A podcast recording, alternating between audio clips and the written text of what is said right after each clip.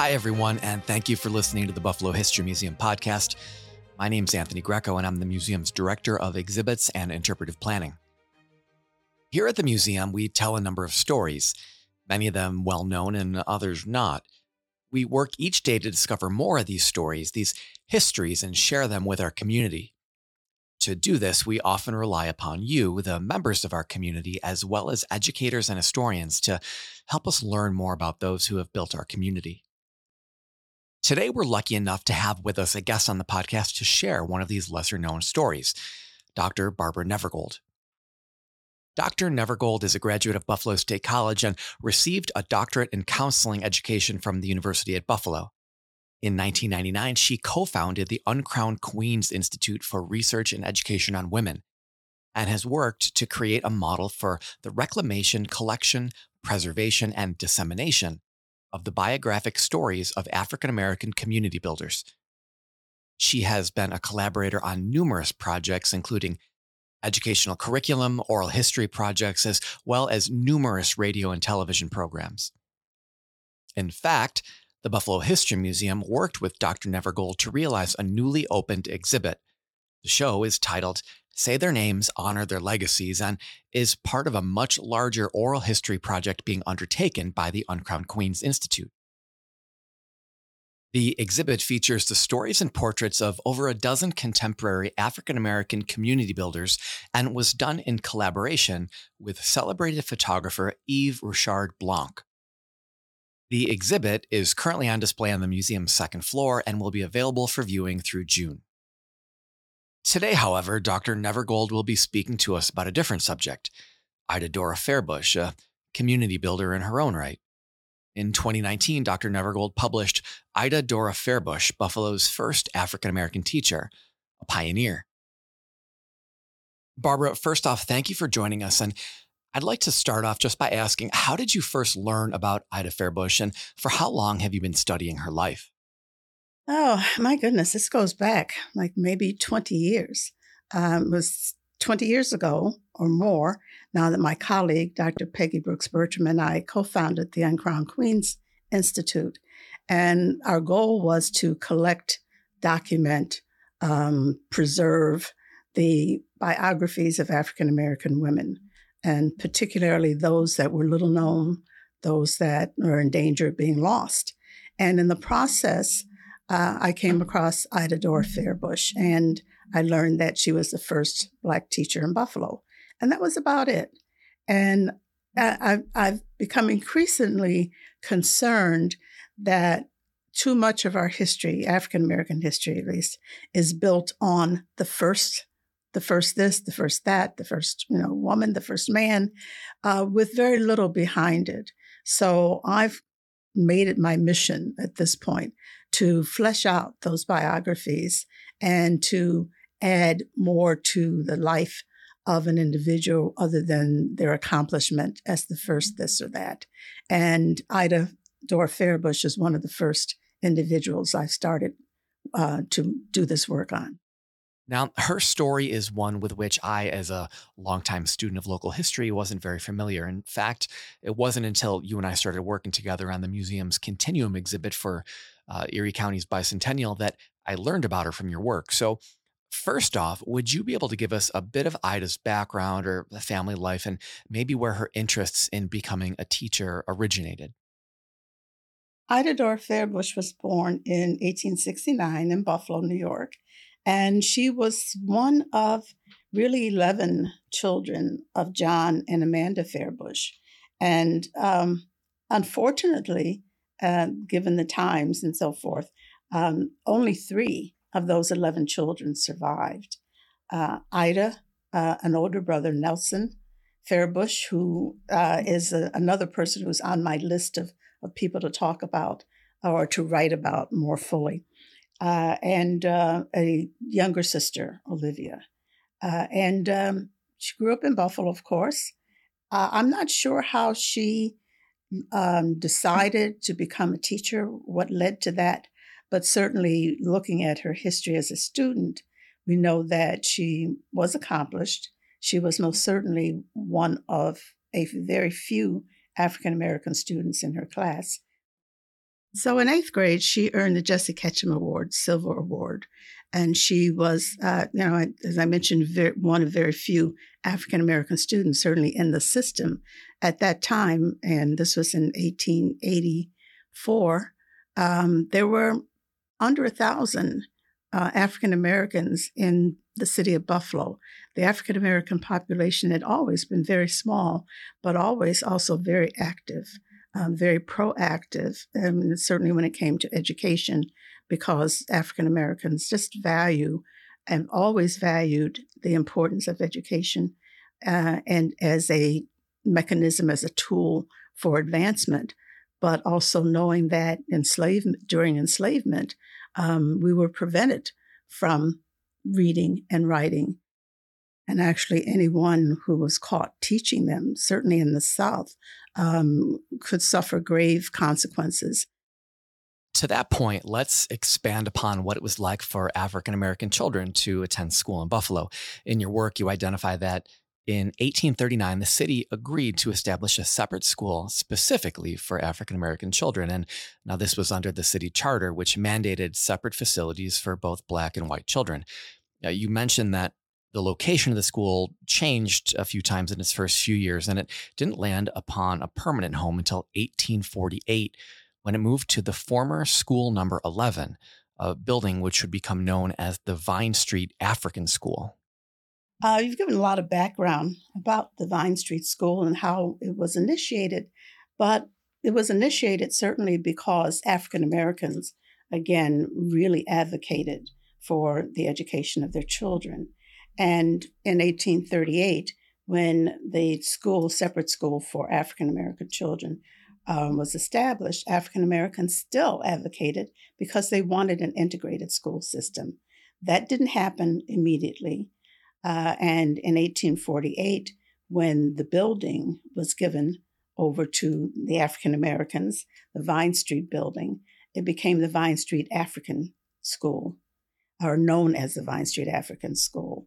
Uh, and for uh, another almost forty years, uh, it was maintained as that at that as that school. Um, there were African American teachers. Um, one of the principal teachers was a man by the name of Samuel Davis, who also had the honor of being the pastor of the Michigan Street Baptist Church. Uh, and Reverend Davis was uh, an educated man who came to Buffalo, Um, having taken some courses at Oberlin College. I'm not sure that he graduated. I couldn't find that he actually graduated, but he was a very forceful speaker, as an, as I said, a very educated individual. Um, even though there were individuals like Reverend Davis in the school as principal teachers, the school still um, did not provide the kind of the level of education that African Americans looked for for their children. It was old, it was in disrepair, it was cold in the winter, and most importantly, the children did not live in the district. Most of them lived outside of that district where the school was. And you know how Buffalo winters are?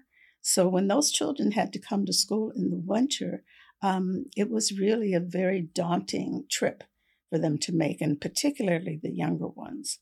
So again, um, that uh, advocacy, the protest that uh, led African Americans to eventually uh, sue the district in order to integrate the schools, resulted from years and years uh, of dealing with inadequate facilities, um, the inadequate teachers in some instances, and and a poor location that for some children Um, could have been dangerous given the weather conditions at certain times. Now, before we get back to Ida, let's keep going with the background of public education for Buffalo's African-American community. So during the eighteen sixties, uh, an activist and social reformer named Henry Moxley petitioned the city to allow his children to attend School thirty-two, which was a school attended by white children, uh, and it was in the same district that he lived. But when his request for integration was denied, he and other parents took a more daring approach. Would you mind spending just a few minutes telling that part of the story? Sure.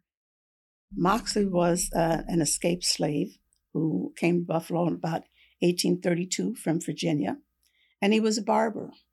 And um, for African Americans at that point, uh, being a barber was somewhat of a lucrative profession. So he had some funds, I think, that uh, allowed him to bring the suit uh, against the school district and the city. But before he brought the suit, um, he and the parents decided that they would have their children go to an integrated school, or an integrated school, a non-integrated school, in this, in this case, a white school. And when they did that, the superintendent, Mister Fosdick, actually physically and personally escorted and in some, um, I think, descriptions, did so roughly, um, escorted those students out of the white schools and forced them back into the Vine Street school. Obviously, the parents were infuriated. That led to the lawsuit that Henry Moxley filed, uh, again, based on the first civil rights law of eighteen sixty-six, which um, finally recognized African Americans as citizens of the United States and as entitled to the equal protections of the law. And what was the result of his lawsuit? Did it have any effect on ultimately uh, desegregating Buffalo schools? Okay, uh, Henry Moxley and others lost that lawsuit. And um, the schools still remained segregated until eighteen seventy-two. And at that point, um, the city decided to change the city charter. And the city charter was ultimately what had allowed the city to have a segregated school district, because the charter required the separation of white children and Black children in schools. At that point, as I said, eighteen seventy-two, um, I'm not sure what happened uh, because, again, African Americans never stopped lobbying, never stopped advocating, never stopped protesting, um, you know, to integrate the schools. But finally, I guess they were heard. Uh, times change. And in eighteen seventy-two, the school was uh, the schools were integrated. Now, the Vine Street School didn't close um, immediately at that point. They actually stayed open, and they had a, a small population of students who continued to go there until about eighteen eighty-one or eighteen eighty-two, um, when they were no longer sustainable uh, as a, as their own school. And again, Um, given the conditions of the building uh, and all of the other problems that had ensued with that school, um, it was time for it to close. So getting back to Ida Fairbush, uh, we spoke a bit about her early life, her schooling, uh, accomplishments, her winning the Jesse Ketchum Award. So what came next for her?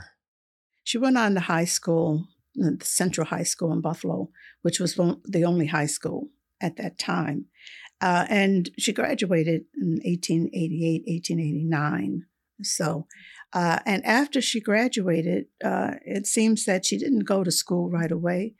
Um, I think that one of the influences on her going to school, and particularly to Wilberforce, was the pastor of the Vine Street A M E Church at that time.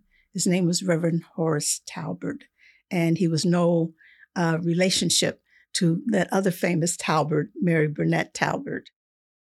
Reverend Talbert, as the, the minister of the Vine Street A M E Church, um, subscribed, I guess, to the philosophy of the church, which was very, very supportive of education and particularly having um, post-secondary education.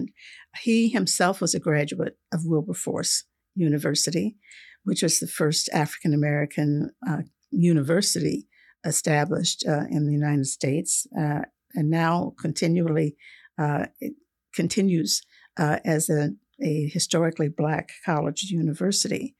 But uh, Reverend Talbert, I believe, undoubtedly influenced Ida to uh, consider Wilberforce for post-secondary school. She was the organist of the church uh, at the time and during his pastorate. And in eighteen ninety, we find that she's made the decision to go to Wilberforce. The community supports her.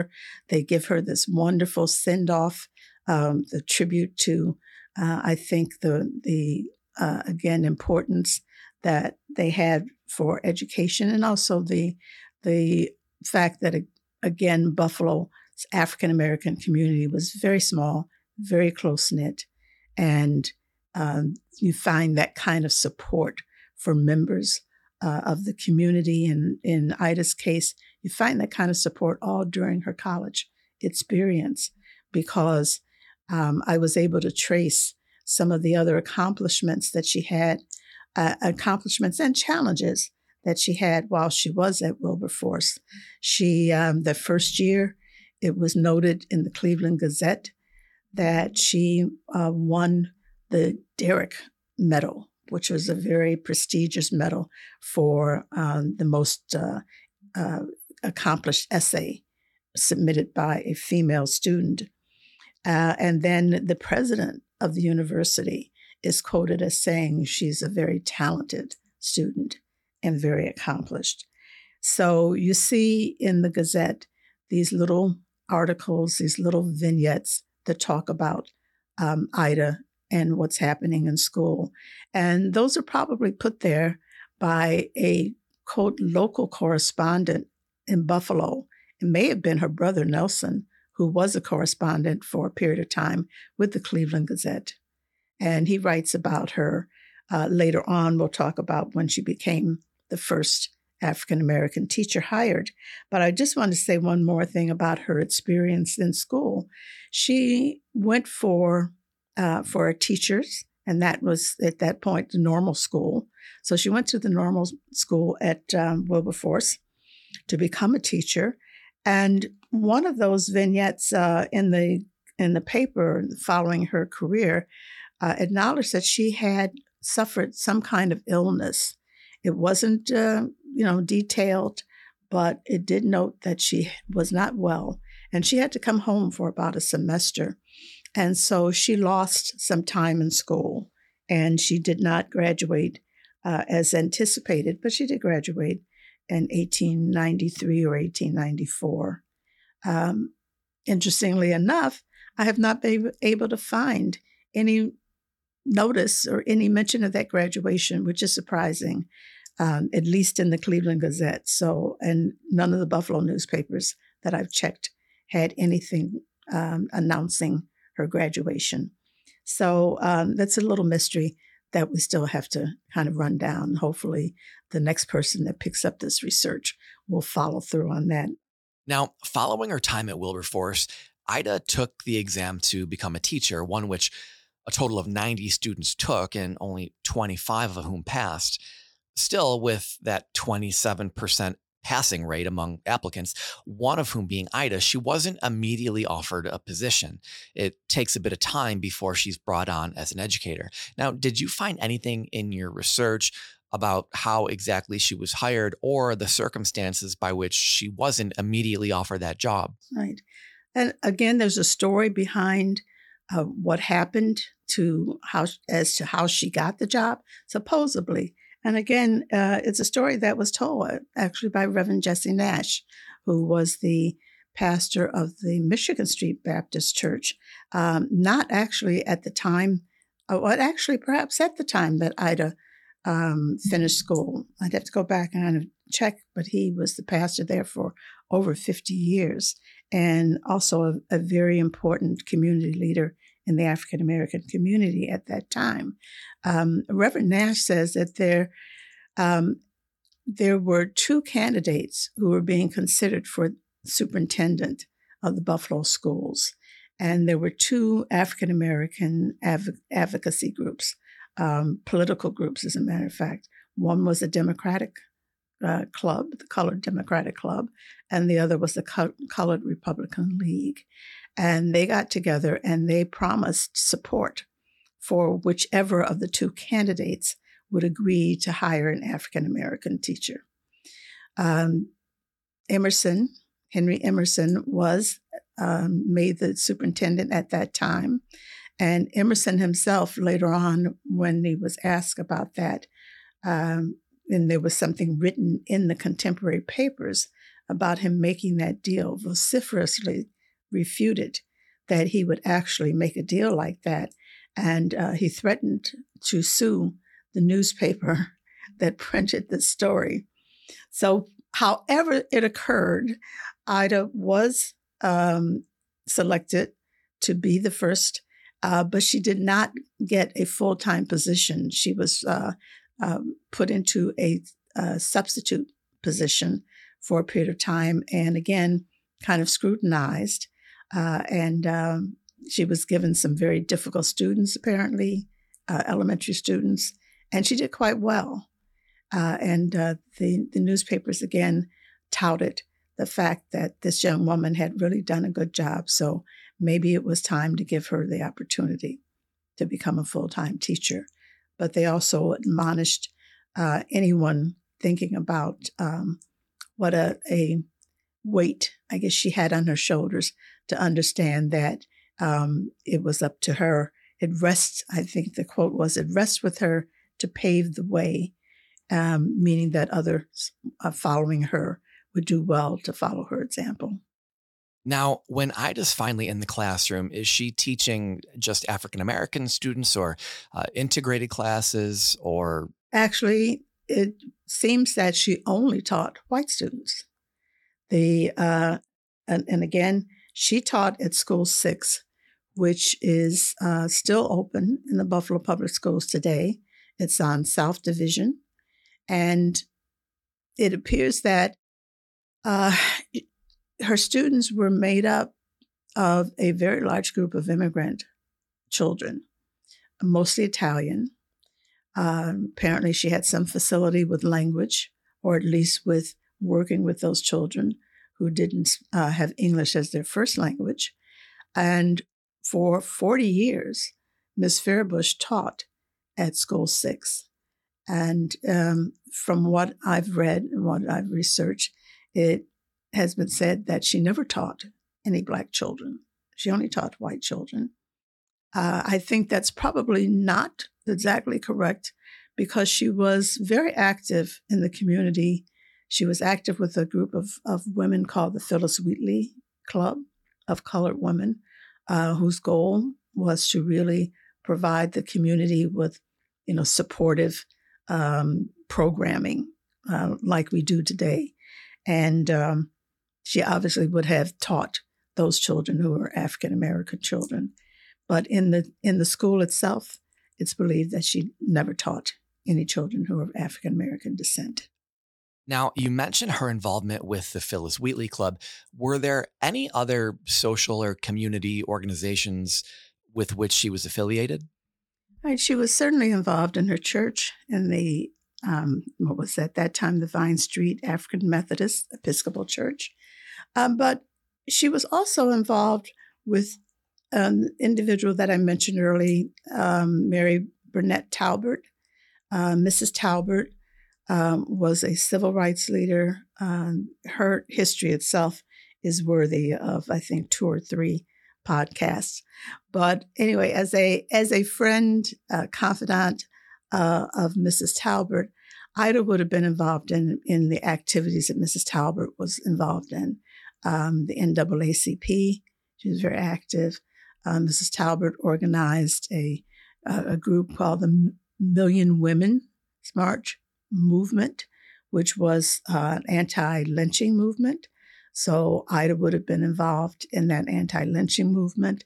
Um, Missus Talbert also was involved in the preservation of the Frederick Douglass home uh, in Washington. And so I believe that um, Ida, although her name doesn't appear in a lot of the programs, it does in some of the programs reflecting the activities of Missus Talbert, that these are also activities that she would have been engaged in. And again, even if it were not for her friendship and her relationship with Missus Talbert, these were the kinds of activities that Black women were involved in at that point in time. And I should make one more um, mention of suffrage, because that was very important as well.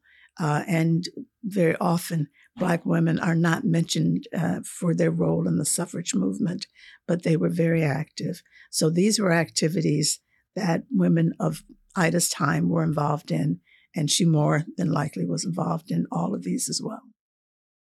In June of nineteen thirty-seven, After having spent four decades teaching in the Buffalo Public Schools, Ida Fairbush retired. With her teaching career behind her, how did she spend the rest of her years? Well, this is where the story becomes um, really sad, because uh, after her retirement from teaching, uh, it appears she does not have very many um, f- close friendships. She certainly doesn't have any family. Uh, her brother died uh, young.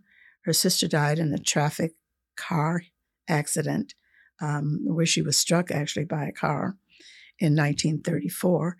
So um, Ida essentially is alone, and she develops a psychosis. She develops mental illness. Now, Ida was admitted to the Buffalo Psychiatric Center uh, um, about nineteen forty-three, I believe, and after two years, she dies in nineteen forty-five.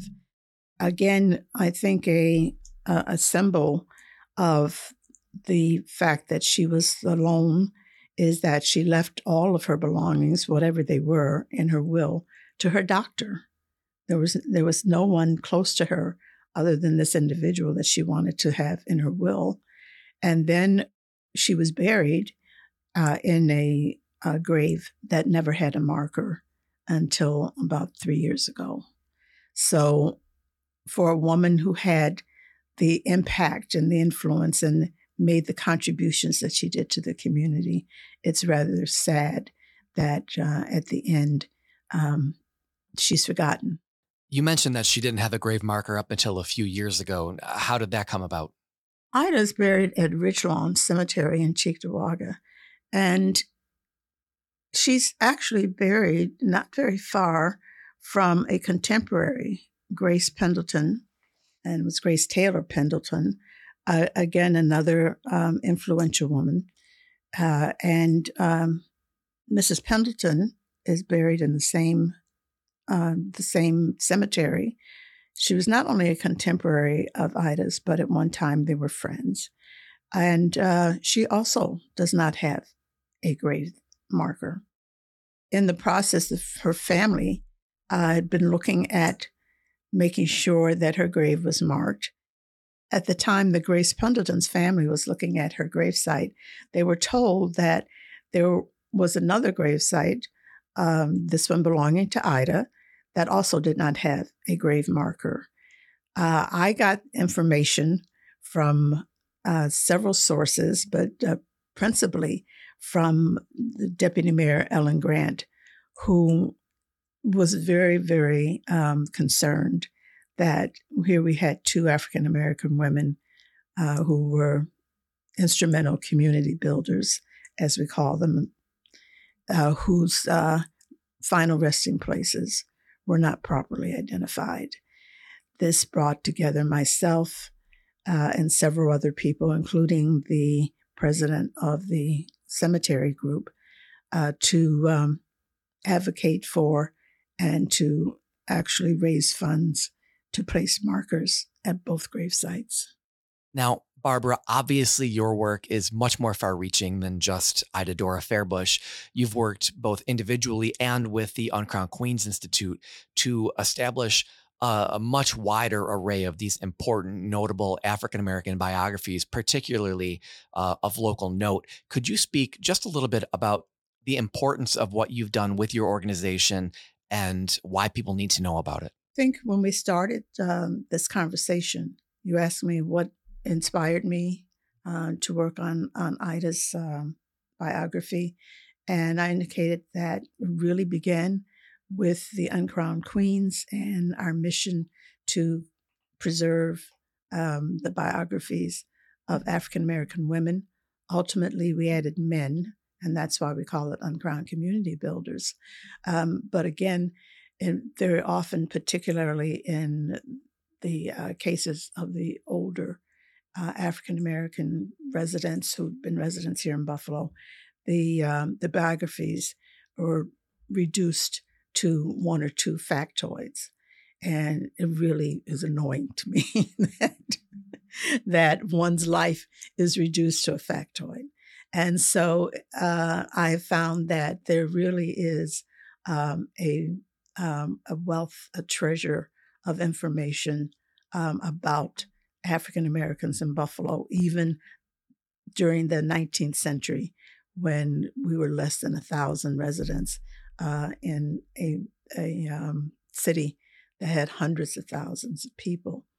And so um, starting researching that, um, I found uh, a slave family, actually, that uh, I started with the third member of the family, uh, third generation of the family, uh, on, only to find out that there were two generations previous to them who um, had escaped slavery and settled in Buffalo, uh, who were quite well known, who were influential, who were wealthy at the time, um, that one would not consider African Americans to be wealthy. And so the information is out there, but it does take time, it does take perseverance, uh, it does take a commitment to unearth it. Doctor Nevergold, again, thank you so much for sitting down with us and sharing this incredible story. And to everyone listening, please stop in and see the museum's feature exhibit, Say Their Names, Honor Their Legacies, which was created by the Uncrowned Queens Institute, of which Doctor Nevergold is a co-founder. Thank you all for listening, and we'll be back soon. The Buffalo History Museum receives operating support from Erie County, the City of Buffalo, the New York State Council on the Arts, with the support of Governor Kathy Hochul and the New York State Legislature. Additional support is provided by M and T Bank and from our donors, members, and friends.